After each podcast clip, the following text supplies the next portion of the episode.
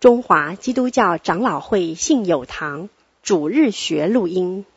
本录音仅提供个人收听使用。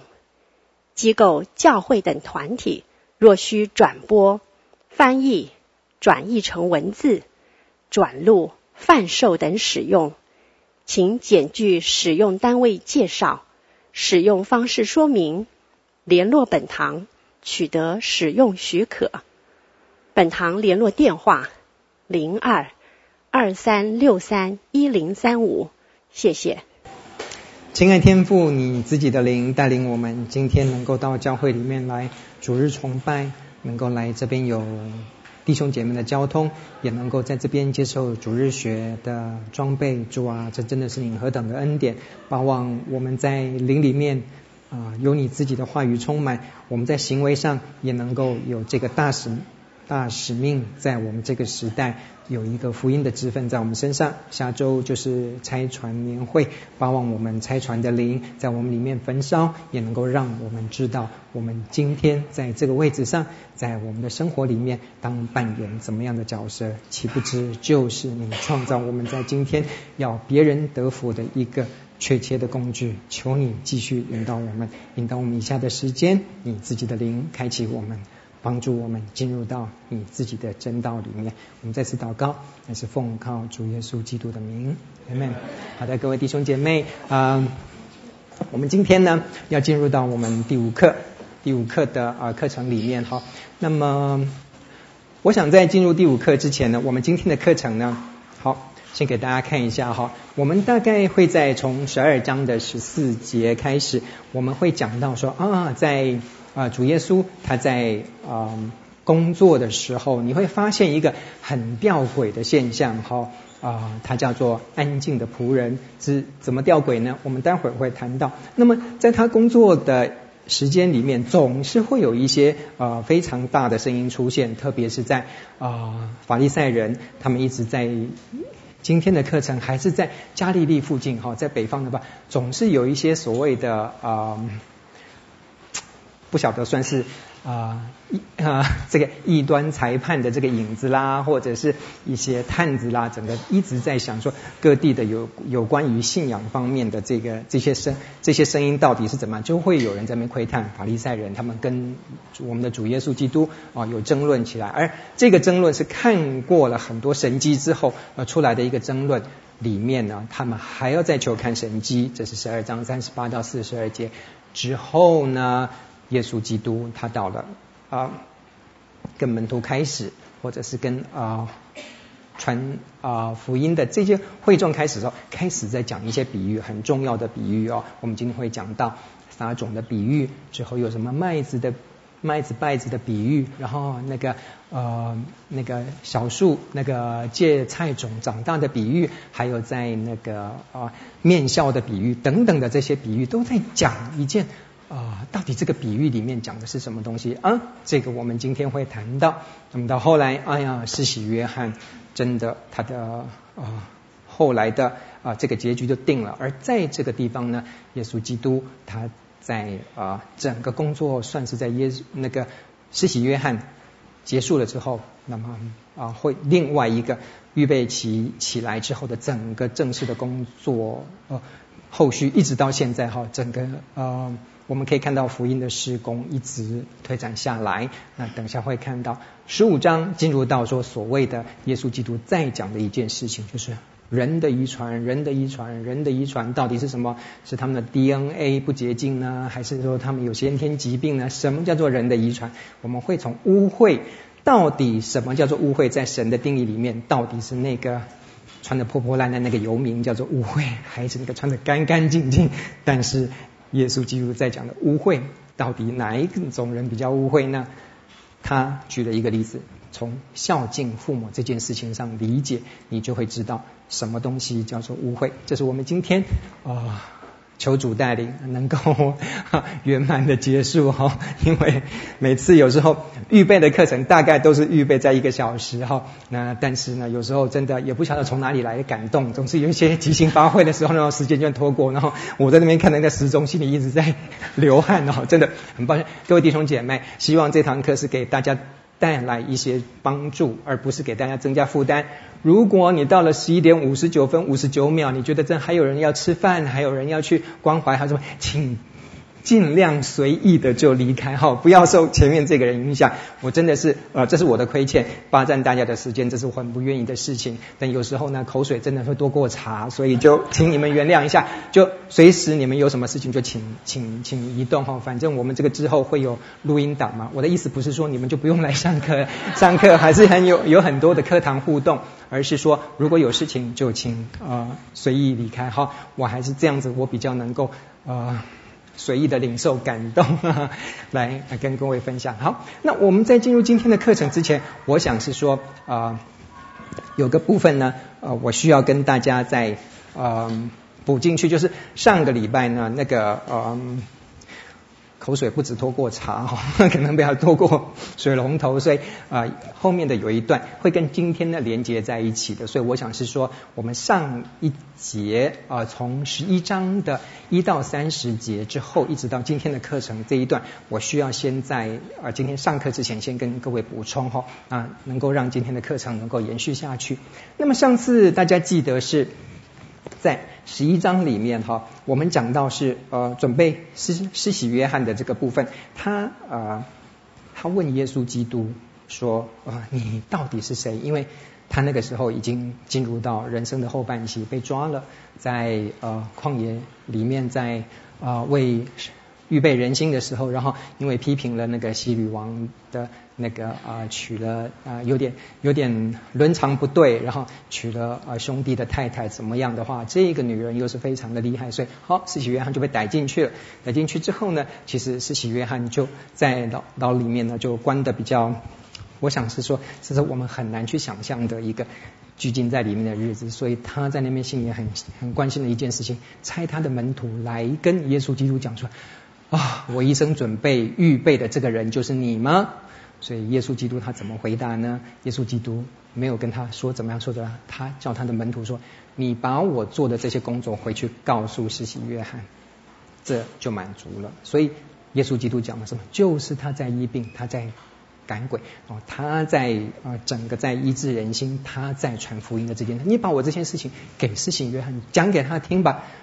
这些事情他能够领会的话，能够坚固他的信心。好，从这边开始，所以我们啊、在从这里开始了之后呢，啊、哎，对不起，我翻一下哈，OK，呃，我们就进入到说，施洗约翰他到底是啊、怎么样的一个人哈？那呃，在耶稣基督他在。介绍的部分，他是说：“哎呀，你是要呃，你们从前到旷野里面去要看什么？哦，施洗约翰在旷野，所以说你们到底是要看什么？哇，非常文艺化的这样子来讲说啊，你是要看那个风吹的那种芦苇吗？你们是要看什么？是要穿衣服比芦苇还软那个西西衣服非常高品质衣服的人吗？等等等等，进入到是说你们到底到旷野里面去干什么？施洗约翰就是在那边预备道道路的，而施洗约翰是谁？我告诉你们。”你们要去看先知，他比先知大多了。为什么？他是先知里面兴起最后在预备道路最大的一位先知啊、哦！这个是是主耶稣对他的啊、呃、评语哦。他说：“我要差遣我的使者在你们面前预备道路。”所说的是谁啊、哦？原来从以前的呃，他们心里一直在盼望的一个是说啊、呃，所谓的。你会发现，从旧约开始，神在预备以色列人进入到迦南地的时候，约书亚带他们进去的时候，突然看到有个使者在那边，他不晓得是敌人还是还是啊、呃、还是朋友，就问他是谁，他是一个元帅等等的，就是很多时候会有一些先知或者一些天使去做，在一件事工之前去做使者，好，这是神在行事的方式哈。今天也是，所以呢，差遣我的使者在面前预备道路，所说的就是这个人。我告诉你们，妇人所生的没有一个兴起来大过施洗约翰。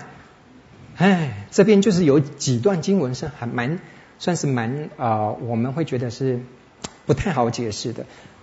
所有妇人所生的没有一个兴起来大过施洗约翰的。是的，那施洗约翰是最大的，但是天国里面。最小、最小、最小的那个还比他还大，这是什么意思？啊，施洗约翰从他开始一直到现在，耶稣基督讲的这个话，从他现在施洗约翰被逮了，然后之后要被砍头了之后，天国是努力进入的，努力的人就得着了，这是什么意思？那请问在座，你觉得你够努力进天国的，请举手。你觉得你旁边那个不够努力的，你要督促他的，请举手。OK，到底这个是什么意思？天国是努力的，我们努力的人就得着。我够努力吗？天哪，我一定要每天拿鞭子打啦，或者是每天净身三次，或者是每天读经啊，少了二十分钟我就完蛋，那我就少了进天国的那个福分一点，是这样吗？众先知律法所说的预言道。约翰为止，哇，这也是非常非常重要一段经文哈。我们的启示，我们所说的这些预言到底什么？今天有人在发预言哈。你们若肯领受，这人就是那当来的以利亚。你还记得施洗约翰当那些法利赛人问他说：“你是那个先知吗？你是以利亚吗？”他说：“不是，我不是。”耶稣基督说：“是的，就是他。”这是什么意思？我想说，今天耶稣基督在解释施洗约翰的时候，他的眼光跟我们世俗所了解的眼光其实是差很多的。我们今天在读福音书的时候，我们慢慢了解，不只是施洗约翰，我们在很多层级，在很多我们熟悉的世界的这个部分所看的，跟耶稣基督从神那边带来的消息所看的东西，完全是不一样的眼界。这是我们很幸运，能够今天在福音书里面慢慢已经有圣经可以看，已经有这些注释书，已经有这些东西，再来研究这些东西时候，哦，会觉得啊、一些预言，一些当时他们不了解的东西，今天都解开了。我们继续来看下去。其实，在旧约里面，在出埃及记二十三章二十节里面，主耶稣基督在讲的预备道路这件事情，从这两段经文里面很重要的提出来说。差遣使者在你面前，在路上保护你，引你到我所预备的地方去。从以色列人出埃及，走在旷野里面，其实神不只是云柱火柱在带领他们，在必要的时刻，他都有先前部队在前面保护。尽管以色列人看不出来，但是在人生的道路上面，所以你不要担心哦。有时候你在我们属神儿女的，连魔鬼都知道，是说我们即使从。不小心哦，不小心从床桥上掉下去，床上掉下去或高处掉下去，神的使者都会拖着我们哈、意思是你不要故意到一零一去跳下去，我跟你讲，那个就没有使者来保护你，你还会压死人的。我们在讲神都会我们预备的哈、那么马拉基书三章一节里面也是重复的，一直在讲一段事情哈、从。以色列人出埃及，一直到最后一卷先知书里面，都在讲的一件事情：差遣使者在我们面前预备道路，所寻求的主必进入他的殿。立约的使者就是你们仰慕的，快快到来。神所差下来的这位弥赛亚，所望的这位道成肉身的主耶稣基督，都有使者来为他预备道路，讲的就是这件事情。但是在以色列人，当时以色列人，但现在很多盼望的以色列人来讲，他们的理解完全是不一样。他们还在等那个以利亚，那个没有人看过的以利亚来之后，弥赛亚才会再来。所以，同样的一一些呃经文，同样的一些甚至现象，不管神迹或是。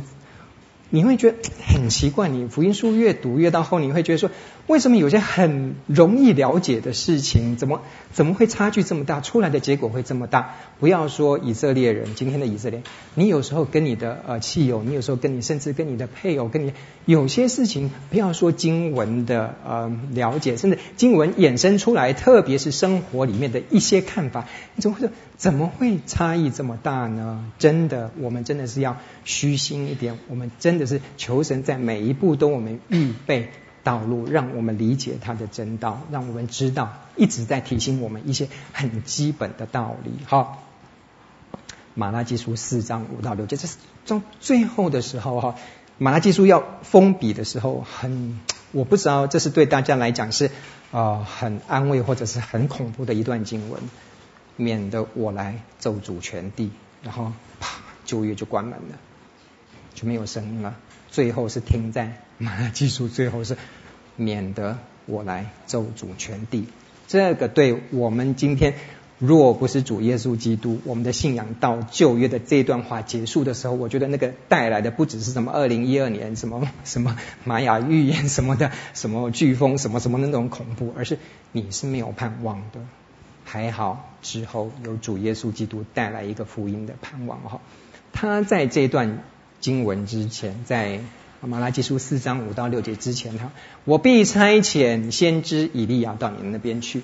所以这对以色列人来讲的这个盼望是多多实际的一个盼望，是说我们在等那位以利亚，因为以利亚带来的是。弥赛亚的全胜，把所有的外邦人全部赶出去，全地、全世界全部都是以色列人为主，然后神下面就是以色列人，然后以色列人下面才是万邦来敬拜。他们的想法是这样的，这跟今天要进入主耶稣基督他来世上，然后进入到从呃施洗约翰他所走的道路，一直预备的这个的理解程度，你知道，同样的经文引用出来理解的是。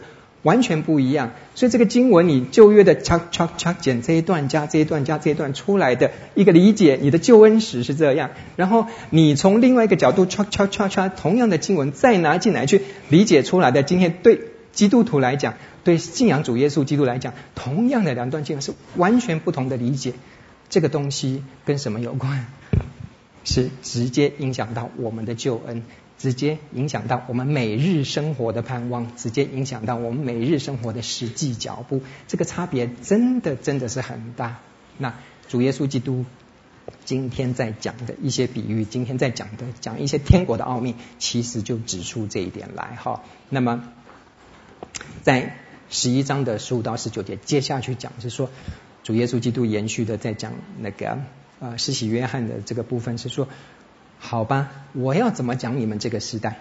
主耶稣基督那个时代，他在讲的说，好像呢，小朋友呢，就是那些造势活动，或者是某个啊、那个园游会啊，小朋友在那边街上什么穿的那个小丑服啦，或者怎么样啊，反正就是那么大家来，大家来，大家来进入天国哈，然后再招呼同伴来哈，说啊开始吹笛子，然后哎。你看那个表演人员哈，那有时候真的是一冷场，就是上面跳的是火热，下面每一个人，对，就像各位这样子啊，这样子完全没有办法投入的那个情况之下，是啊，那个施洗约翰也是这样子，那穿个骆驼皮哈，然后那个吃点野蜜这样子哈，他不是刻意表演，但是这个样子的话，你们接受他吗？完全不，他来了，他不吃不喝的时候，你们就什么啊？这个人不吃不喝，这种不叫敬虔，这个叫鬼父啊！好，叫他鬼父！好了，现在呢，真正的主角上来了，主耶稣基督来了，他也跟人一起吃，一起喝。结果你们说他是什么？贪酒好事的。反正，在你们这些不信的人呢，在你们这个时代，我怎么讲你们？当不信的这个时代里面，这个邪恶淫乱的时代，耶稣是讲的那个时代的，讲的是说你们。不管看到什么，你们解释从来不会用天国的眼光去看，因为天国的子民会进入到一个程序里面，会进入到一个情状你们，会进入到一个生活方式情境里面，他的思想，他的从眼神的眼光来看一些事情不一样的。我不知道各位去看过那个那个呃三 D 的。平面图，我讲的不是那个戴眼镜的那个 3D，那个很方便，你一定要戴眼镜才看得到三。你有没有看过那种是一点一点或者一块一块的那个 3D 的那个图画？同样的东西放在那边，懂的人一看就说啊，里面是一台摩托车，上面坐了一只兔宝宝什么的，都没讲的神气活现。但是看不懂的人，你就是这么，就是这个，我怎么看我就是看不出那个 3D 的图的那个样子的。我们今天很多世界是这样，当你没有天国的眼光来看同样事情的时候，你是跟鸭子听雷一样，你是这个讲的真的还讲假的，就是这种红红的一片的这个这个一块一块这个东西，你给它讲的那个什么什么是立体三 D 的东西啊？好险，真的现在只有三 D 的那个 那个电视、三 D 的电影出来，那让我们会比觉得比较说，哦，真的还是有三 D 的东西。当你那个我们小朋友到那个卖场去，那一看都抓着那眼睛不放，后面呢很多人要看的，后 来都走了。那在爸爸那个足球飞过来，那什么戴着那个三 D 的眼镜这样看，你在你在用你的肉眼看的时候，你就是看不出来，但是你戴上三 D 眼镜就看出来。我要讲的是。今天同样的事情，你怎么去解释你周围的东西？主耶稣基督在讲很简单的，施洗约翰应验旧约在预备道路的这件事情上面都被你们否定，我怎么用来讲你们这个世代呢？智慧之子总以智慧为是。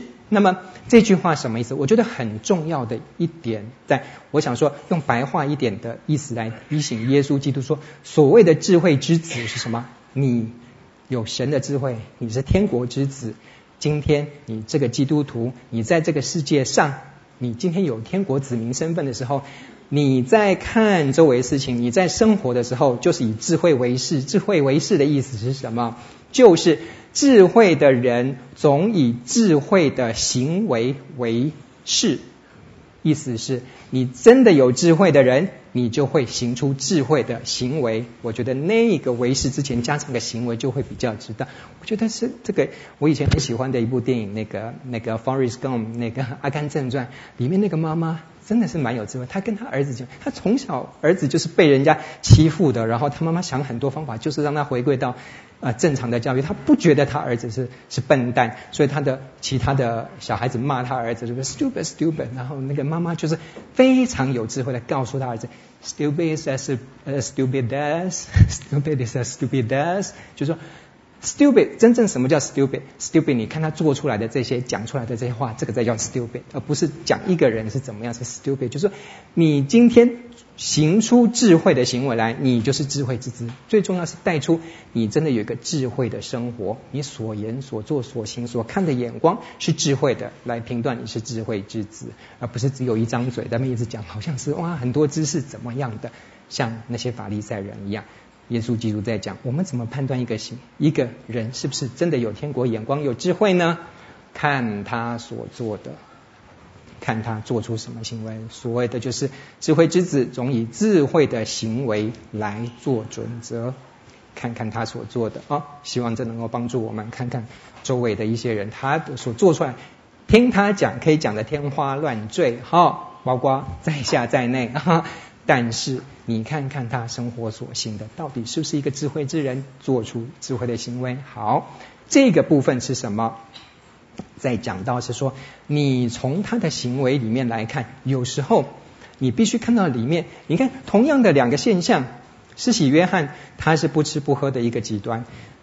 耶稣基督他是进入到生活里面的，也吃也喝。这两个现象你来看，哇，怎么两个人行的这么？你如果要用这个外表的这个部分来看的话，你说那这这两个到底哪一个是智慧之子呢？啊，这又深入一层，是你要看到他们两个所做的工作是一样的，而一个在前，一个在后，所以你必须有天国的眼光来看出来，活出智慧的行为。但是你也必须看出，在一些行为里面。隐藏的一些含义，这个又是更另外一层更深的智慧的。哦，那那到底哪一个是智慧之子啊？不吃不喝，还是也是也喝？那我到底是是不是要每个礼拜给他三天的禁食这样子，或者比较虔诚一点呢？或者是我干脆就是哪需要禁食，每天就吃吃喝喝敬拜主嘛，对不对？这个是主耶稣的的呃进入啊，所以基本上我在想。整个主耶稣基督在讲的一个天国之子，他的行为搭配的是一个内心的生活的一个呃举止，另外在里面是他的天国的特质有没有在他里面？这个你需要时间来慢慢去看一个人的。但是我们先不要讲看别人，看别人看自己嘛。你自己的话，你到底有没有得救的确据？你到底觉得你是不是属于天国之子？你自己慢慢去看看你的动机。搭配你做出来的行为，有些人是很好的动机，但是，唉，力不能胜，哎呀，好累哦，算了吧，好了，下次再打这个电话，好了，怎么样？那他就啊，求主平平安安死给他这个幸福，我我太累了，我不行啊。你有一个好的行为啊，你有个好的心态，但是你没有行为，或者是你有一个很好的行为，哇去。闪光灯全部正好，就是在你那个去拉住那个流浪汉起来说，啪，被照了一张照片，然后抛到网络上去，哇，大善人某某某葛乃俊什么什么什么什么的，有那个行为，但是你很可能是把他拉起来说，我的皮夹掉下去，要把它捡起来。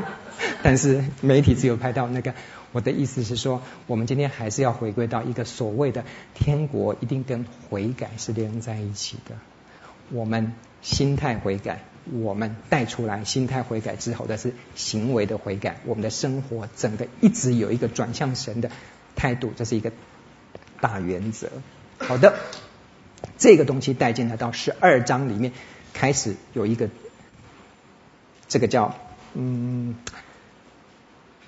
我不知道这个叫针锋相对还是怎么样哈。那么啊、基本上有两件事情，第一个是说在安息日的时候。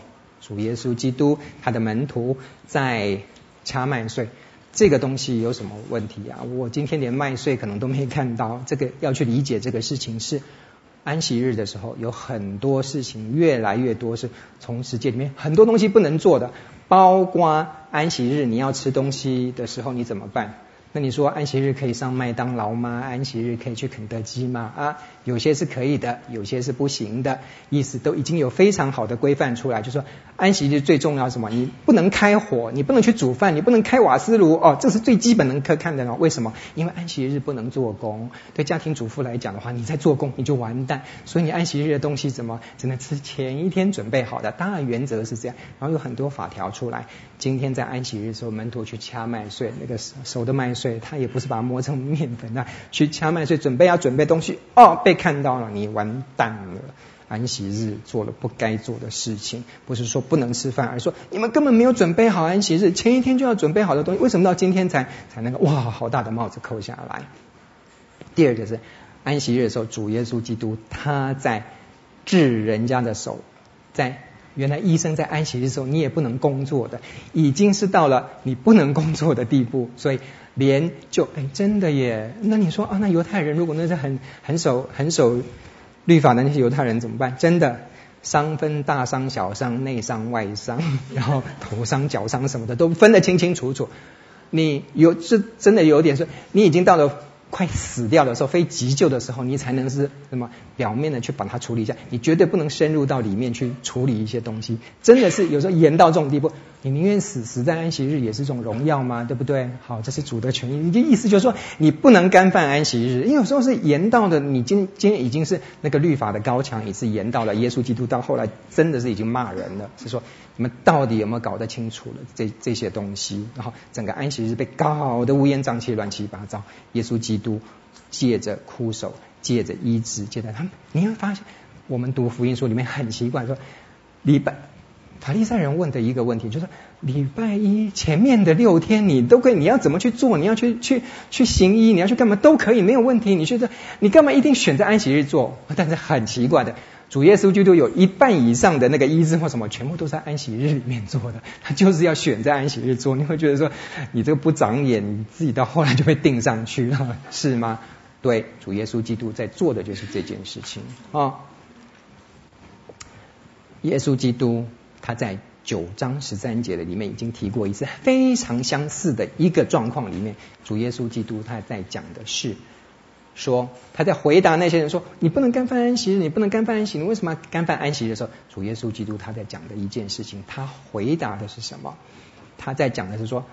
不是我在干犯安息，你们要知道是说所谓的安息日里面是从以前到现在，你要讲说死硬的定这个规矩的话，有人一直在干犯安息日，你们为什么不去逮他呢？利未人啊，祭司啊，安息日不能做工，他们的工作是从早做到晚的，哈哈，你们你觉得这个合理吗？所以安息日这个东西什么是死的，但是你里面有一些精神一定要是活的。主那个天父给人安息日是要在里面是安息，但是在安息日里面有一些人他是必须为你们工作的。好的，除了这个以外，大卫跟随从的人饥饿所做的，在安息日的时候，他要吃饭，他也不管是不是是不是啊自己做的，他去吃那个祭司所陈设的这个只能圣饼，好，他也吃了。那你觉得说这个这个圣经上也是有提到的？主耶稣基督在讲说，你们在讲的这个绝对不能去碰的这个牌子里面的那个意思是什么？主耶稣不断的意思去撞击、撞击、去撞这个牌子，跟他们讲，你们的理解是错误的，带出你们有错误的信仰，带出你们错误的行为来讲。如果你们明白安息日很重要的一个心意是什么？我喜爱连续的人，不喜爱祭祀的人。我喜爱连续的人超过祭祀的人。哦，所以这个是安息日一个很重要，安息日一个最重要的一个精神是，神为人忙碌的工作里面挑出一天，你们在里面要安息，好好的休息。而反而你们把这个最重要一个心意没有遵守，然后把它变成最繁复、最恐怖来指罪的一件事情。你们在做更多的祭祀，这个都不是神所喜悦的。在这边，主耶稣基督又再一次的提出了这段经文里面来。好，九章十三节提出了和西阿书六章六六节里面我们提过的：我喜爱良善的人，我喜爱连续的人。超过祭祀的人，好，这是我们所提过主耶稣基督在十二十一章的这个部分，他又提出了一次。好，那么在关于这点，我想是呃，我们有一些事情来省思一下，是在今天的呃整个整个我们安息日的这个部分，现在已经换到我们主耶稣复活的圣日嘛。原来的礼拜六的安息日，好，不管换到哪一天，总是有一天是要安息的嘛。那么啊、各位再想想看，在安息日的时候啊、一个我觉得我们在今天我们在过圣日的时候，我们心里面啊、必须去找出一个真正的一个精神来。主日最重要的是什么？对某些人来讲，像小的在下我，主日最重要的就是为各位。今天如果有讲道，我要好好的准备讲道啊。今天如果有主日学，我要好好的准备主日学跟大家。然后对于某些有服侍的同工，他今天很很很重要，很可能就是披上了背心，然后拿一个一个等家街或者是那个路标的旗子在这边维持交通。那有一些是专门在这边啊服侍各位弟兄姐妹，在做医疗咨询等等等等的很多人的。对你来讲，安息日最重要的事情是什么？我今天没有在啊没有在。讲任何的事情，我觉得这个问题你不应该问我。我觉得今天这个问题，你应该在祷告里面问神。每一个人在安息日很可能扮演不同的角色。在今天全民皆祭祀的时候，我觉得最重要，安息日对你的意义是什么？如果你看像像如果是我的话，我安息日好像是最忙最忙的时候。那么，请问你如何去 fulfill 去呃填充安息的安息日的这个精神呢？你什么时候得到安息？呃。礼拜一到礼拜六，我要应付我的老板，我要对付那些奥客，然后我的同事又是超级都是机车队的，我到底怎么样能够心里面有安息？回家这些压力，我还要再再承受我小孩子的压力，承受我太太、我先生的压力，说我到底什么时候得安息？到礼拜天来说啊，我又忙到这边，我要去填那个什么做助教，我要做什么什么什么什么？请问你的安息啊，好不容易，好不容易。感谢主，还好我的团契每年有一次或两次的啊、全团契退休会的时间啊，好吧，我就在退休会里面去去去想安息吧。可是不行哎，退休会的那一天正好是连假或是怎么样，好不容易周围的阿朱阿花跟我讲啊，去了去了，大家去了好吗？就跟着大家去，去了之后哎还还不错，一去都蛮嗨的啊。礼拜五啊下午去，然后晚上当边，哎呀，然后好难得有这个机会，大家是啊离开一些环境啊，大家就在。聊啊什么的哈，聊到晚上 一两点啊、好舒服啊！这个安息，对对，这个退休会真的不错哈。第二天澡堂一开始，从灵修开始的话，平常喝两杯咖啡的，第二天早上我要喝四杯，因为昨天晚上太晚睡了。但是聊得很好，然后讲员开始在讲的时候啊，那才是你真正安息的时间。好好讲了两堂之后，中午就起来啊，准备吃饭，然后精神又好了。到下午又是午睡时间，哈，所以整个的安息日的的退休会过去。请问你在里面这个退休会对你来讲最重要的是什么？啊，好像是哎，还有很多交谊，很多的的的团契。你有在退休会里面得到安息吗？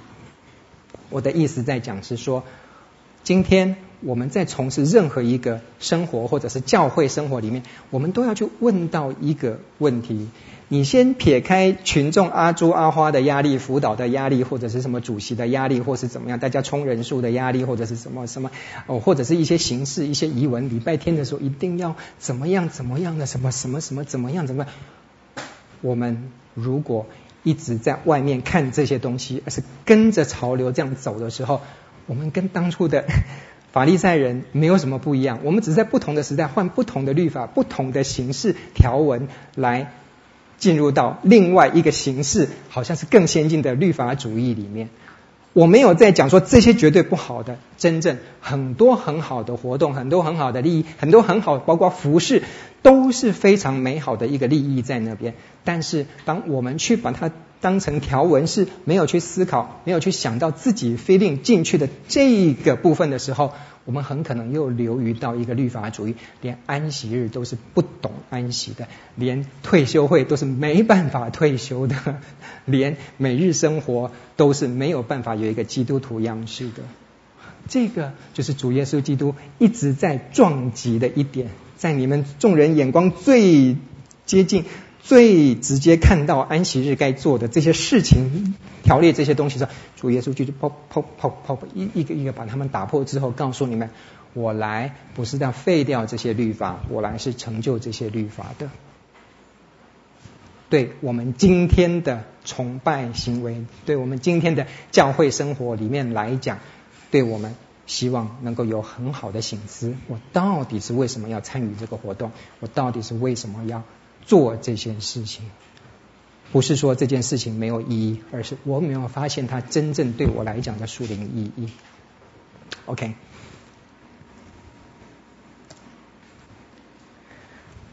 我们进入到今天第五课。好，在主耶稣基督他在啊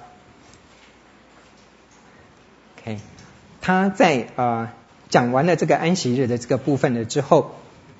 接下来十二章的十四到二十一节，法利赛人出去，你看到主耶稣在行过这些神迹，在这些跟他们冲撞以后，他们商议怎么样？最后他们的共识越来越凝聚的，这个人一定要死，开始进入到了，嗯，主耶稣基督算是走过这个苦路的，慢慢的，呃，已经定了。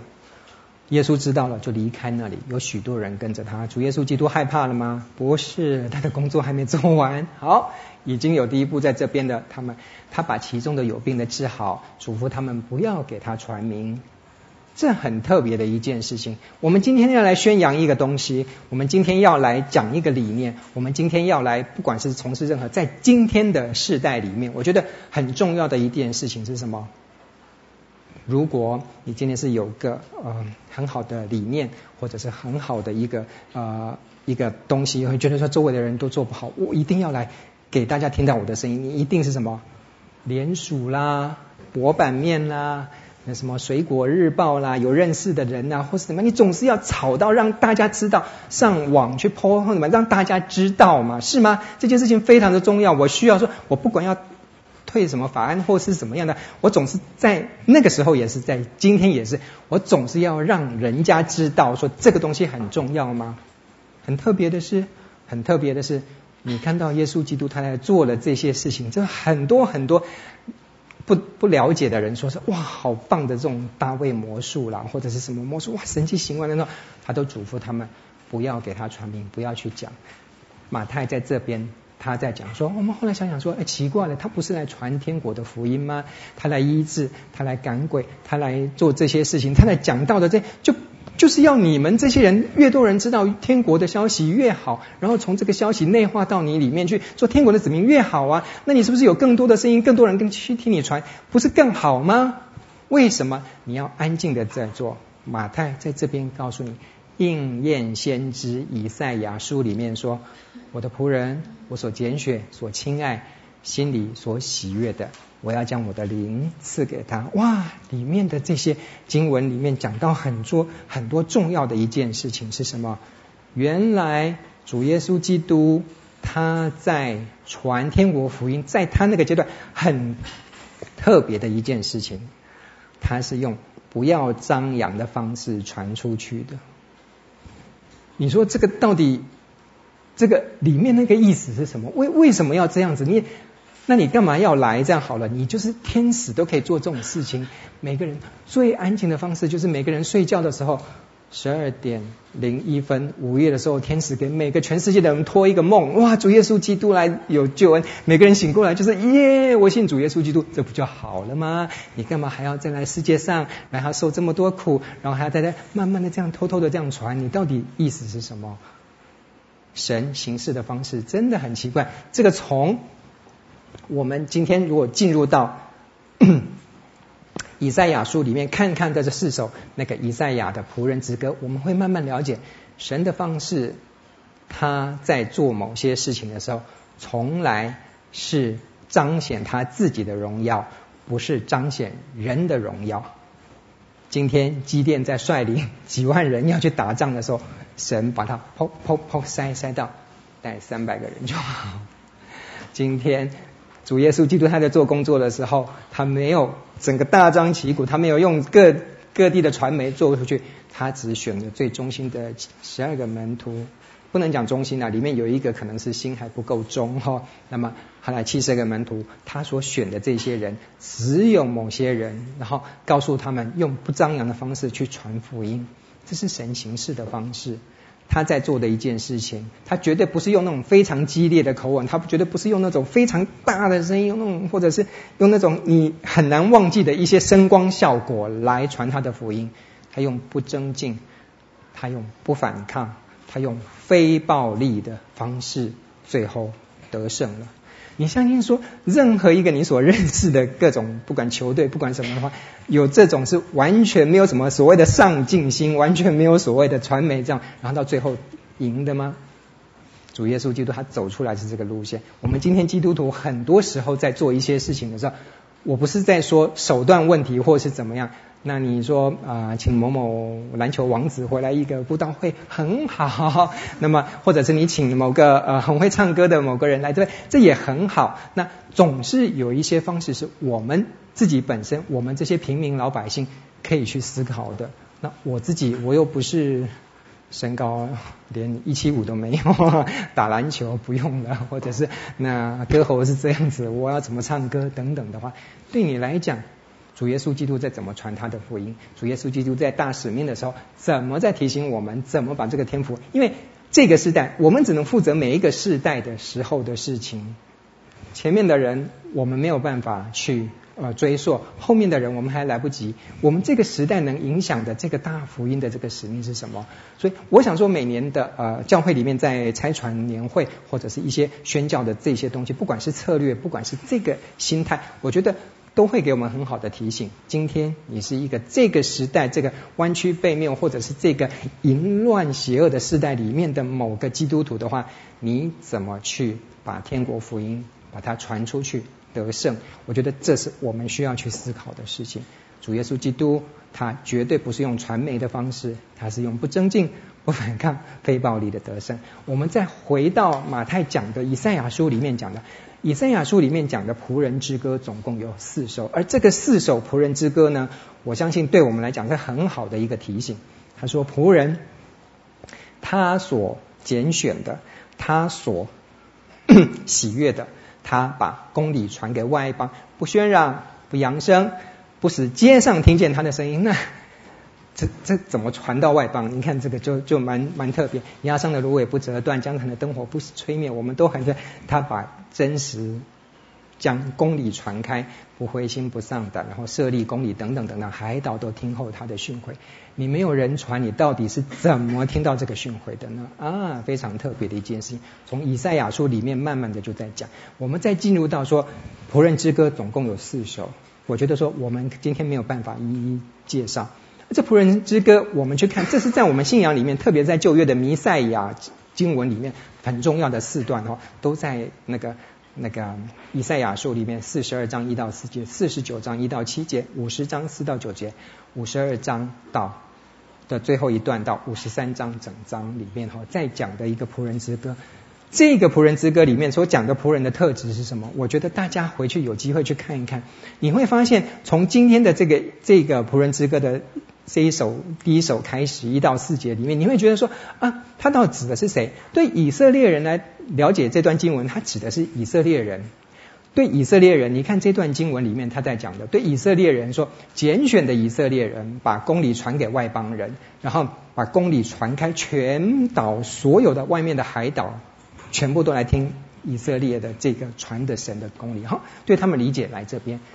但是你到了四十九章、五十章到五十三章的时候，你会发现越来越狭窄。到五十三章说他为我们边上受一次，然后他被神击打苦待了等等的这些事情，你已经很勉强的要把它 fit 到那个那个以色列人里面去的这个，还不如你把他眼光再看到他慢慢从以色列人民族的这个理解，一直到集中在某个人的身上。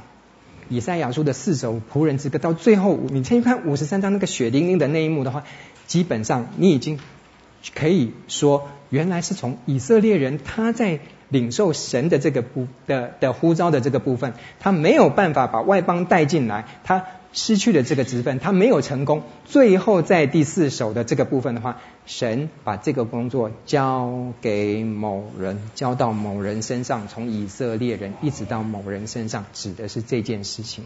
所以你再看，在马太他在引用的几首仆人之歌里面，在讲到这些经文，我们从这边去看，才慢慢了解，原来这个救恩这个历史其实是什么？从以色列人一直传，一直传，一直慢慢的这样子下去之后，最后到了一个人。这个人是谁？他们说：“OK，慢慢理解到最后，他们被掳了之后，我说弥赛亚，弥赛亚就是等弥赛亚。但是如果再更精确的，慢慢的从主耶稣基督的教导里面，我们去发现，原来这个弥赛亚就是这位基督。但是在这个理解上面就不一样了。犹太人到今天还在等弥赛亚，但这弥赛亚来了吗？对他们来讲，这个答案是还没有，因为离以利亚还没有来，所以我们还要再等弥赛亚。”从以色列人的救恩，慢慢的一直在这个弥赛亚，一直到基督的身上。今天这个救恩在我们身上，我想整个这样去看这几段经文，我们能够了解。但是你说犹太人很笨吗？他为什么到今天我们传福音传不进去呢？真的很多事情不是用你的眼睛，不是用你的脑筋想通，眼睛看到你就相信的。你同样的看到的这些现象，你所思考的这些事情，你可能会得出完全不同的结论，完全不同的生活方式，完全不同的辩论出来。这个就是我们一直在面临到的一个事情。在今天的整个前面这段经文在讲说，主耶稣基督在冲撞嗯安息日的这一点里面来讲，讲到的一点是在公理的这部分，我们可以看得到。在这段经文里面出现了三次公理，而这个公理是什么？这个公理是诉诸大众的公理吗？不是，绝对不是大家能够看得到。以色列人会觉得是说，这个所有人全部都来信我了，这个这个整个神的公义这样子整个彰显，这种非常荣耀的这种公理。这边来讲，主耶稣基督他在传的公理，在讲个天国的这个部分的时候，他是隐秘的去传，而。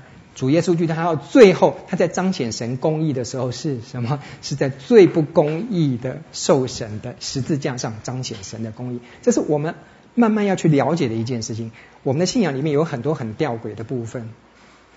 一个最不最不应该被钉上去的人，最是公理正义的代表的这个人，最后被钉到。十字架上面去，而这件事情你会觉得是全世界最不公义的事情，他要来做的是满足所有全世界公义的亏欠。这个是我们信仰里面很吊诡，在很多地方，他的公义是在最不公义的情况之下彰显出来，这个是很多人没有办法了解的一件事情。神不公平吗？而这个公义的满足，包括我们所有受到的屈辱，我们所有在神面前的亏欠，全部被抚平了。我们在这个公义里面有没有看到神无限的恩典？居然借这个我们完全不用去付的一些事情，完全不公义，我们不需要去做的一些事情，把这些恩典，把这些天国全部赐给我们。你觉得这件事情是公义的吗？真的是蛮特别的一件事情哈。这个公义最后带来是战胜死亡。而最重要的一件事情是救恩跟审判的领导。对犹太人来讲，弥赛亚还在等。弥赛亚带来的是什么？是全世界最大的胜利。对犹太人来讲，最大的整个一个嗯荣耀恩典在那边就跟着这个弥赛亚来的，但是他们没有想到一点是，他们还在等这个来的弥赛亚的时候，他们不知道弥赛亚会来两次。弥赛亚来的第一次，他们不认识，他们也不承认。第一次来的弥赛亚非常的重要，他带来的是什么？救恩跟恩典、怜悯。你在第一次如果没有迎接、预备好迎接这弥赛亚的时候，他所带来这个完全没有任何代价的恩典，除了他自己付的以外，他的救恩。不断在这边一直要给你的这个救恩，这个恩典，你没有去接受的话，你一直等到第二次弥赛亚再来的时候，他真的是带来了胜利。没错，那时候他从天而降，我们读过啊但以理书那段经文，从天而降带了千军万马，整个新天新地来的时候，你会觉得啊，那个荣耀的弥赛亚来了之后，你要去接受那个弥赛亚的时候，你会发现，对不起，胜利带来的就是一翻两瞪眼的审判。如果你在第一次没有做好预备这个救恩，预备。领受他的救恩的时候，你在他第二次来的时候，你只有等待审判的部分了。这是很严重的一件事情。我举例来讲，在今天，好像今天这个时代，你任何东西，你一定都要去买预售票，你一定都要去秒杀上网里面去跟人家抢那些票。今天如果说，假如是那个 Rain 哈，我们的天王，韩国天王来这边的话，哇，你那个门票或者你还是老式的做法，说。而且我当天去现场买门票就好了，嘿嘿，你就知道，笨蛋呐！你当天去你就看到一大堆的影迷，全部呢，每个人手上都是拿着网购的票。如果没有被秒杀完的话，当场还有在卖的时候，人家已经排了三天三夜在那边排到都拿到，只有有票的人能够进去的。你当天只能在外面，很可能只能看他的海报。我的意思是，你第一次。弥赛亚来的时候，你没有去买预售票，你没有做好准备去领受的这个恩典的时候，你到弥赛亚，等到他第二次，你以为他第一次来的时候再来的时候，你就等着准备去审判，被关在门外吧，就是这样。我们在整个一个信仰的立场来讲的话。今天神给我们的恩典是大到说，他花了很多的时代，在末世这个时代，不断在准备每一个时代的人在领受、领受、领受恩典、恩典、恩典、怜悯、怜悯、怜悯。但是每一个时代，我们会发现有很多的人不是漠不关心，就是他们还在等。他们觉得说，你如果是神的，你如果真的这么慈爱的话，好啊，那反正审判的时候你就让我进天国，反正我也没做什么坏事嘛，对不对？我也没有骗人什么的。每一个时代都有这些人，但是我们怎么去改变他们呢？我觉得跟我们要用诸般的智慧，让他们明白到那个，帮他们戴上那个三 D 的眼镜，教他们怎么去看那个三 D 的图。你将会在同样的一个东西里面看到，那个东西都是在那边的。这个时代完全都是这样，但是为什么看到的人领受的不一样？你的眼界、你的眼光、你的眼镜、你的脑筋不一样啊。你就能看到天国的。你想办法让那些人，不管用什么方式，让他们去看到你同样看到的个东西，他们才能接受主的救恩。这对他们来讲是非常重要的一件事情。十二章的二十到五十节开始变成进入到这个另外的这个这个争论里面的，里面在讲的是说，有一个人被鬼附了，然后这个人是又瞎又哑。结果带到耶稣那边，耶稣把他治好了。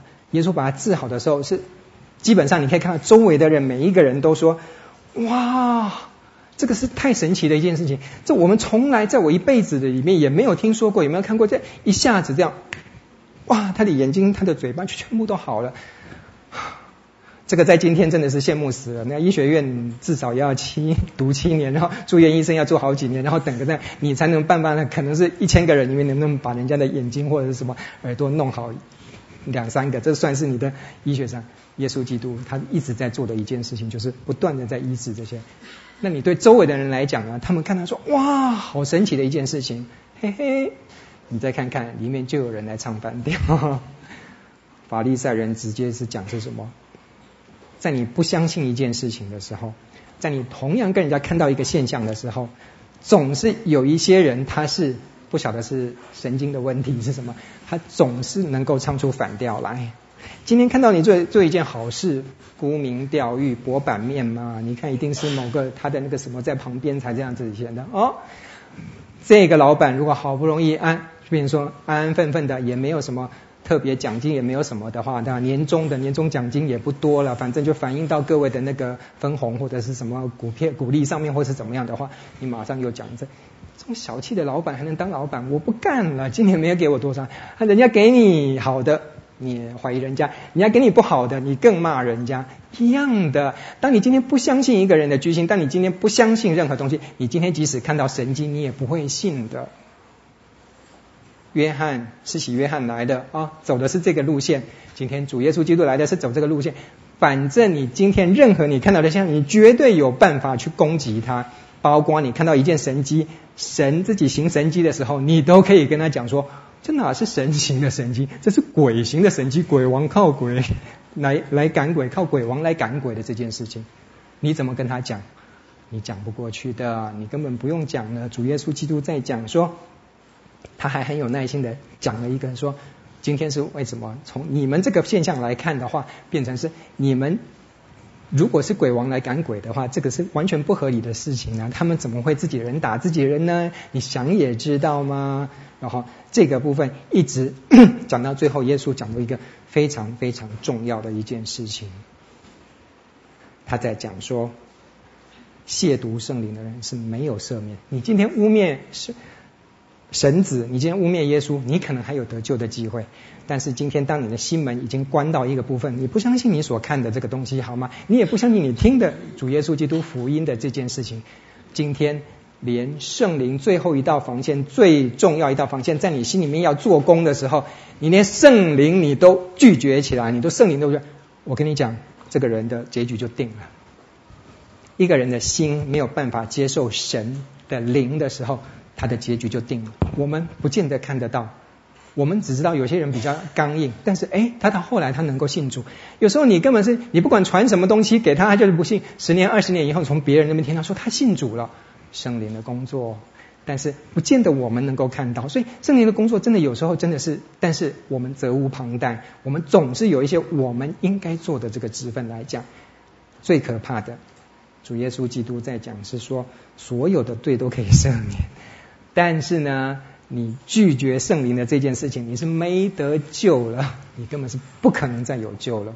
这个就是最后在审判的时候，你就撒由那拉，你真的就已经结局定了，这是很重要的一件事情。接下来呢，主耶稣他在继续再延下延伸下去的是，文士跟法利赛人 对耶稣说，他们看过了很多神迹，然后他们对耶稣说，啊，我们愿意你神显几个神迹来给我们看呢？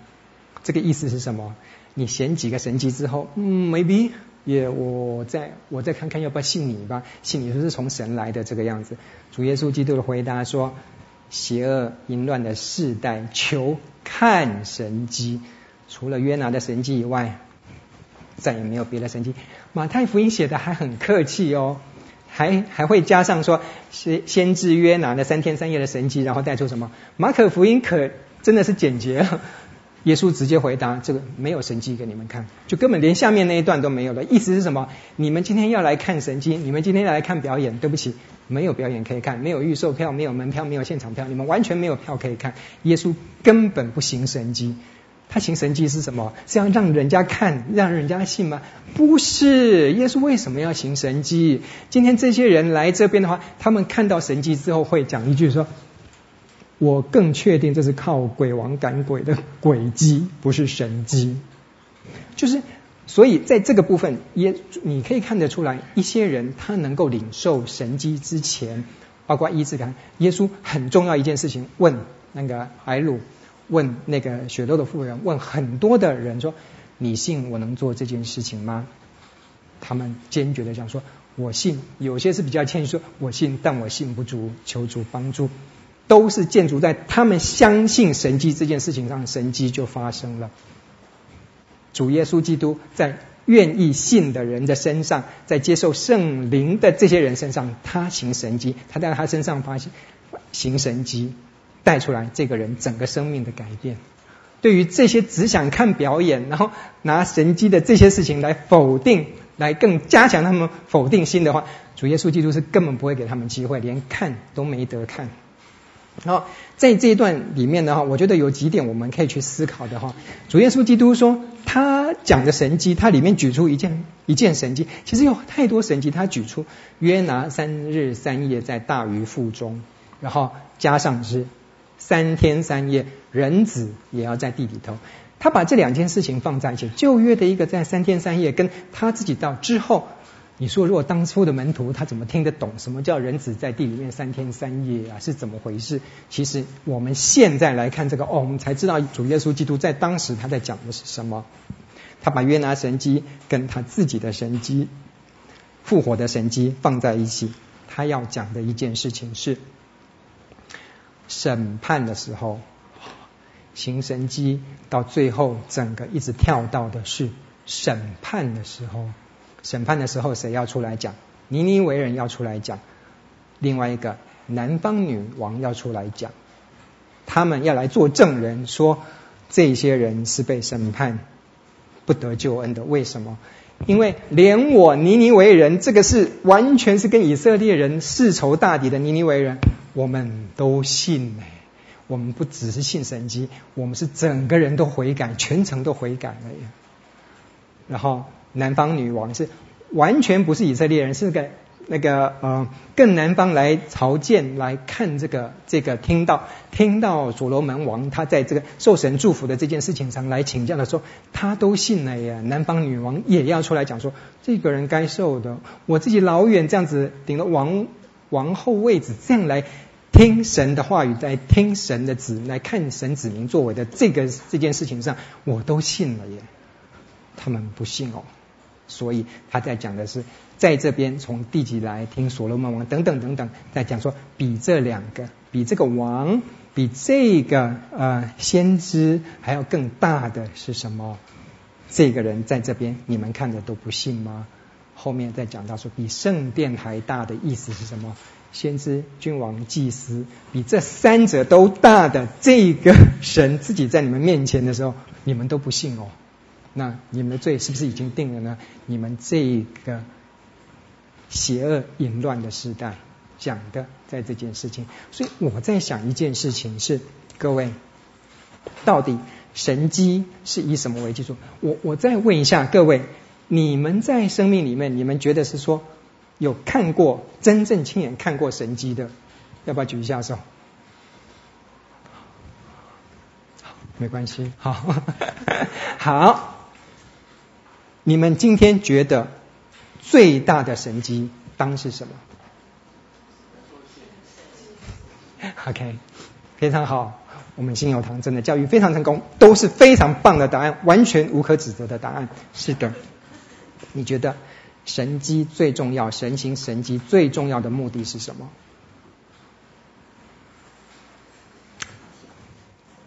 如果一件神机所带来的只是一个惊讶，然后一场烟火秀之后，大家拍拍屁股回去的话，我觉得这根本不算是神要的神迹。你们来只是为了要得饼吃饱的，连耶稣在讲，同样在行的这件事情，对某些人来讲是神迹，对某些人来讲根本不算神迹。为什么？神对神迹的定义非常清楚。第一个是你在神迹里面看到神超自然的作为。看到神的手在里面这件事情的话，绝对是行神迹的部分，这是彰显神的荣耀。第二个，神迹发生了之后所带来的改变是什么？如果这神迹没有带来你周围的人看到神迹，或者是你本身的改变的悔改的行为的特质的你的生命改变的话，这根本不算神迹。所以。今天行神行神迹的这件事情的，有这个对神对人来讲是真正是见证到神，你真的会更加深你的信心的时候，这个就是神迹；而对你在更否定神、对你更存疑的这件事情上，这个就不叫神迹。所以以这个方面来讲的话，神的神迹是如何定义的？很多层面你就可以看得到神迹。约拿，我们讲约拿这件事情。谁经历神迹？约拿自己在三天三夜。你说这种事情到现在还有人在讲说，哪有可能的事情？一个人在鱼的肚子里面吃，你吃鱼鱼肝油吧？你三天三夜吃，你也会中毒，会死掉。你怎么可能在里面又没有氧气？你怎么会能够活三天三夜？好，这个有得谈了。约拿自己经历神迹，我觉得主耶稣基督在这边讲的更大一个层面，不是指这件神神迹本身，这又怎么样带来约拿的改变吗？是。他往他世的路上，最后又被吐回，吐到吐到他的宣教的路上说，他悔改了。他的悔改最大的一件神迹是，你怎么想？这个这位宣教士哈，应该是史上最伟大的宣教士。以攻击来讲，尼尼微城所有的人没有人认识他，尼尼微城所有的人没有人任何一个人见到神迹。没有任何一件神迹，他们只是听约拿本身的这个神迹，然后听约拿说神要来毁灭这件事，就全部都信了。你觉得这件神迹是不是最大的神迹？所有的人全部都，连国王一直到最下面，最重要是带来全城的悔改，整个国家的悔改，这简直是没有办法想象。每一个宣教士最大的梦想就是他一辈子能够做，而且约拿才做了大概不到一个礼拜的时间吧。对他们来讲，最大的神迹是什么？整个城的整个悔改耶！这个悔改带来南方女王，带来他们能够在末代在审判的时候讲说：你们这些不信神的，你们看过神迹的话，你们也不信。我们是连神迹都没看过的人，就全城都悔改了。我觉得这个悔改真的是彻底到，这是谁的工作？约拿要做他走路的工作，你就是进到那里面去。不管他信不信，你就是这样讲之后，圣灵整个的工作让全程都悔改，这是最大的神迹。各位弟兄姐妹，回到那个问题，我觉得很重要一点是，在你生命里面，你觉得什么是最大的神迹？我们教会呃有一位陈奶奶，她在四，我觉得大概在四五年前，她那时候因为年纪大了，所以她的呃。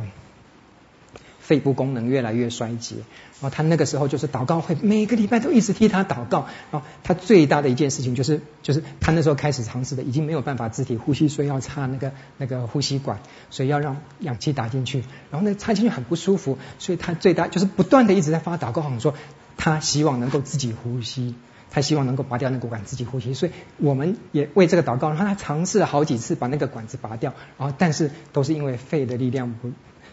不够，所以又插，一直插到现在。然后现在的我，据我侧面了解，他的神志还是清楚的，但是他只能躺在那个地方。你觉得对他来讲，什么是最大的神机？我能够像在座的各位一样，能够呼吸一口气，都是神机。我能够自己呼吸，这个都是神迹。你有想过吗？每天早上你起来的时候，你能吸这个这口气的时候，你连走在台北市的路上那个机车的废气，你能够自己去吸的时候，你知道这对某些人来讲都算是神迹吗？我前几天听到一位姐妹她在讲她的一个朋友，这个一个慕道友，四十几岁，比我还年轻，早发型的那个艾滋海默症。艾滋海默症是什么？我大概知道一种神经的物质。后来他解释了之后，现在他的情形是大概只能借药物去延缓这个情形。他的大脑，举个例子，他的大脑跟他讲：“我现在要走一步路，走到这里来，那我们就这样走嘛，对不对？” 还可以那个 Michael Jackson 还可以跳得很快乐，我可以这样走啊，因为我的脑跟我讲从。神经系统一直传导下去，你的大腿要先抬起来，然后怎么样？这个你都是自己 autopilot 就可以自己做的。对于艾滋海默症病人来讲，他的脑跟他讲说，你的脚已经跨出去了，其实他的脚在这边，他就跌下去了。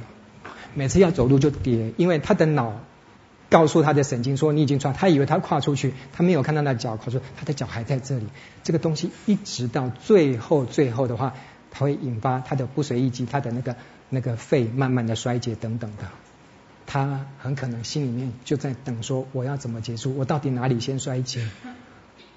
各位弟兄姐妹，我讲这件事情就是，你今天连能够安安稳稳的这样走一步路，这个对别人来讲都是神迹耶。你要求什么神迹？你今天在世界上所有经历在你身上，在任何人身上，你所看的非常平常的一件事情，你能够呼吸，你能够吃饭，你能够排便，你能够走路，这个都是神神的神迹耶！神的永能和神性是明明可知，所以借着所造之物就可以晓得，叫人无可推诿耶。但是我们求什么神迹看呢？我们需要更大的神迹，让我们知道说神更爱我，让我知道说这个神真的是存在的吗？我还要什么神迹来看呢？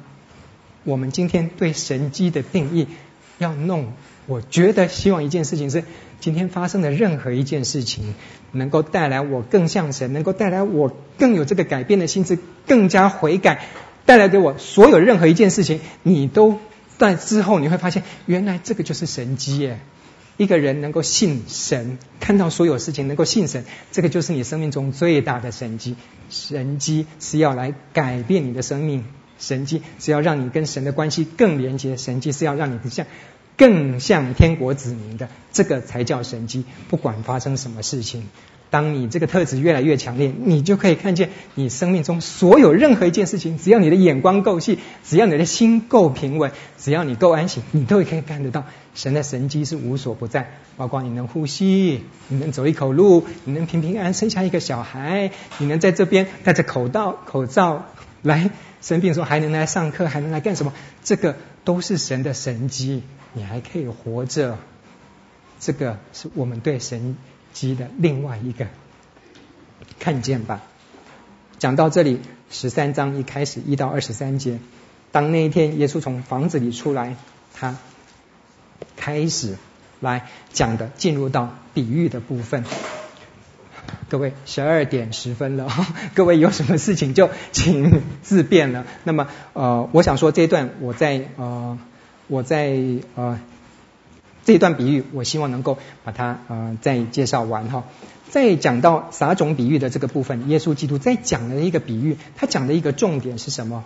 你会讲到是一个重点是他在讲是说，我今天要讲一个秘密，我今天对着众人在讲说，我告诉你一个秘密，我的库房里面有的一千多亿，而且这一千多亿呢，只要四个字的密码就可以把它打开了。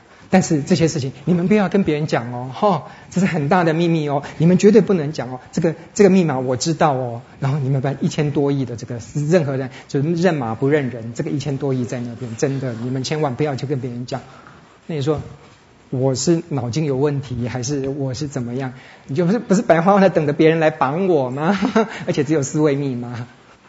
今天神主耶稣基督这个。他在讲这些比喻的时候，他在讲一件事情，他在讲一个比喻，让很多人在听，包括他的门徒，包括很多人在听，然后听了听了听不懂之后，门徒来问他，他说：“天国的奥秘叫你们知道，不要给他们知道。凡有的要加给他，叫他有余；没有的，连他也所有的都要夺去。等等等等。”然后就讲了一个又很吊诡的事情，是说，如果呢，以赛亚的预言是说，叫你们听。但是听得不明白，叫你们看却不晓得，因为百姓蒙了心，然后耳朵发沉，眼睛闭着，然后恐恐怕怎么样，我就医治他们。这讲的一个意思是什么？很奇怪的一件事情。今天如果我有一个很大秘密不想给别人知道的时候。我神经病啊！我干嘛要去跟别人讲说，今天我有个很大的秘密哦，你们不要来问我哦，不然我不跟你们讲哦。这是在骗小孩子的吧？你就是要让小孩知道说你已经为他买了一部脚踏车嘛，对不对？你为什么要在这么多人面前跟大家讲说，我有一个秘密，天国的奥秘啊，不要给他们知道哦，哦，就就只有你们会知道的。然后这个秘密讲完了之后，他回到房子里面去。你知道，在其他的福音书，路加福音书我记得不错，他大概只有大概二十个二十个人来跟他问他说，这个这个奥秘到底是什么意思啊？你知道，落落到这么多人里面，真正想知道这个奥秘的，只有那几个人呢。所以耶稣就跟他们讲，继续跟他们讲接下来的话。原来说这个秘密，这个奥秘，天国的奥秘，叫你们知道，那些人不知道，为什么？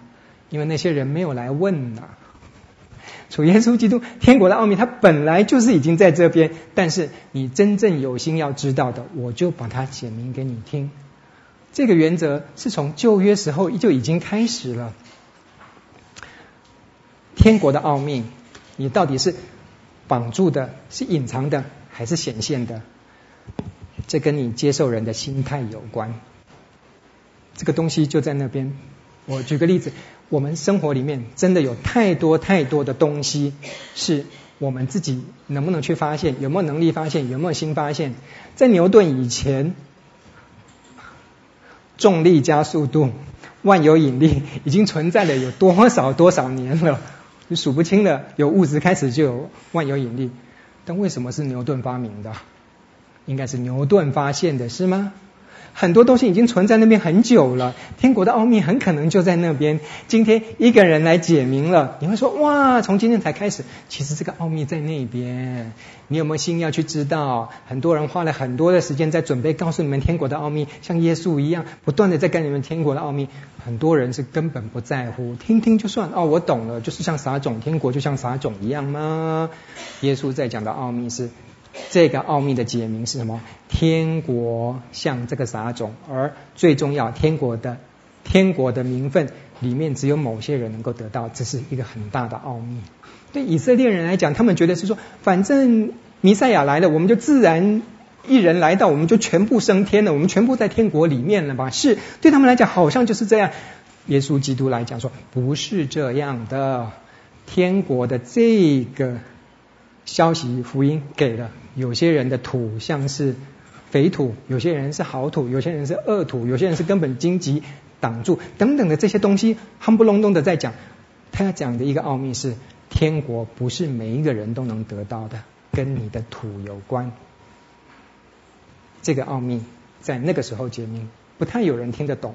今天我们再来看福音书，我们原来懂。哦，对啊，救恩就是这样子嘛，原来无条件的拣选啊。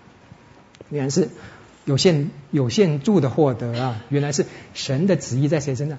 整个这个天国奥秘，我们到今天了解，在当时不了解耶。所以耶稣在当时他在讲的这个奥秘，对当时的人，对旧约的人，他们更不了解。我们今天在新约的这个时代，感谢主，我们今天有福音书可以看，我们今天有圣经，天国的奥秘真的解明。但是有一个问题是。当你了解这个奥秘之后，你就自动升天，你就自动是天国子民吗？不是，你只是知道原来有人进天国，有人不进天国。那么怎么样？这个 know how，我要怎么样的操作手册？我要什么 SOP，我才能进天国呢？嘿嘿，这是另外一件事情。这是主耶稣基督在这边讲天国的奥秘。原来天国不是遍洒全地，每一种土都能够结出果子来的。你需要有不同的心智，不同的看见。你需要变成一个好土，你能做的才能够承受天国的种子。这个部分在以赛亚书六章一到十节里面就已经讲说，指这件事情是原来这是为什么天国奥秘在这边一直到主耶稣基督这边解明。有一些人就是听得懂，有些人就是听不懂，因为他们心态没有准备好。当以赛亚领受那个意象的时候，主啊，我在这里，请差遣我的时候，主就跟他讲：不要以为每一个人听到这个就已经是像你一样的这么顺服，像你这么见到这个大光一样去去信了。有些人就算听了，他也不信的；有些人他就算是知道了，他也不会去在乎的。从以赛亚时候就是这样，主耶稣基督在重复这件事情。审判从什么时候开始？救恩从什么时候开始？审判的过程跟救恩的开过程，全部都从你领受天国福音的那个时候就已经开始了。天国的奥秘是从以前到现在就一直隐藏在那边，显而隐，隐而显。今天有人来解明了，你能不能接受这个奥秘？你能不能接受天国的审判？就一直持续的下去，到你见主面，救恩就一直持续下去，到你见主面。这个是另外一个叫吊柜。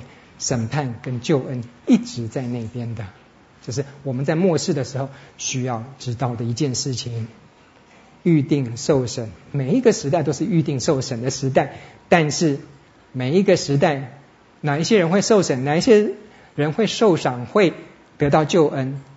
那些宁愿保持原状而不去改变心智、不愿悔改的。他们就是属于拒绝救恩。我们原来都是属于这一群，不懂救恩，不懂天国奥秘，不懂得珍惜主恩典的，今天神的恩典借着福音不断的进入到我们，我们开始有一些人会开始转向，有一些人开始领受救恩，有一些人开始有这个嗯神的怜悯、神的爱在里面，慢慢的生命改变，已经从天国开始领受到天国特质的这个部分，一直到主再来的话，这是我们在领受救恩的这个部分。到审判时候，我们就是属于胜利，我们就是不用惧怕的那一群。但是，当这个救恩你一直没有去领受的时候，你一直到主再来的时候，那个时候审判就在最后的时候出现了，都是双线在进行的。生长的比喻在讲的是跟面笑的比喻。在讲的是同样的指着一件事情，创世以来隐秘的事发明出来哦，三十三到三十五节，其实比喻是不一样，但是重点是一样的。是引用的诗篇八十七篇一到四节是，我在这个时代有一些东西是向你们解开的，有一些东西是以前到现在一直隐藏住的，但是你现在解开的这些事情，你要想办法传给你的子孙，就一直传到。主耶稣基督那个时候的，所以在，所以我想说，我们在领受救恩这件事情，我们在启示神给我们启示救恩的这件事，是一直持续并进的。你不同时代的人了解的不同，但是是越来越清楚，越来越清楚。对于我讲的不是救恩是越来越多，或者神的救恩是固定的，在一些能够领受人的身上，但是对救恩的了解，整个这个救恩的历史的了解。现在启示完全的这个时候，我们才完全了解说，整个启示是这样子，救恩是这样子过来。我们只是了解了这件事情，希望这件事情对我们现在有更多的确据，对我们来讲生活有更大的改变。不然我们就枉费前面那些白死的人了。他们很多，他们根本不了解救恩，特别是在诗篇这个时候。你想大卫时候，他们对救恩有多少了解呢？只有单纯的倚靠神，他们甚至连主耶稣基督这道成肉身的事实都不是那么清楚的了解。只有一个仰望神。我们今天已经有更强烈的确据在主耶稣基督的身上了。奥秘不断一直在解明，了解的一件事情。希望这些奥秘的了解，希望这些神迹的发生。有一件最重要的事情，是你这个时代，包括你自己，能够有一个悔改的行为，能够去领受这个救恩，不然这些奥秘、这些神迹，全部都是白费的。国度就是这样子，在每个世代里面展开来的。好的，那么十四章的呃一到三十六节，我想是说呃，我们就留待下一次再继续讲了吧。十四章一到三十六节，真正施洗约翰一开始在这个时候就画下他生命的句点，但是他在天国了哈。好，我们一起来做个祷告。亲爱的天父，求你自己的真道引领我们过世在这个世界上。敬虔度日的日子，每天领受你的恩典，领受你喜乐的心过活。因为我们知道创始成终的主，你一直带领我们，在每一分钟，这是我们得救的确据。求你继续引领我们，让我们这个同在的喜乐，在我们每天的每一个时刻上面。你再次祷告，还是奉靠主耶稣基督的名，阿门。好，谢谢各位，谢谢。感谢您的收听。若需进一步详细资讯，请上本堂网站：www 点 hfpchurch 点 org 点 tw。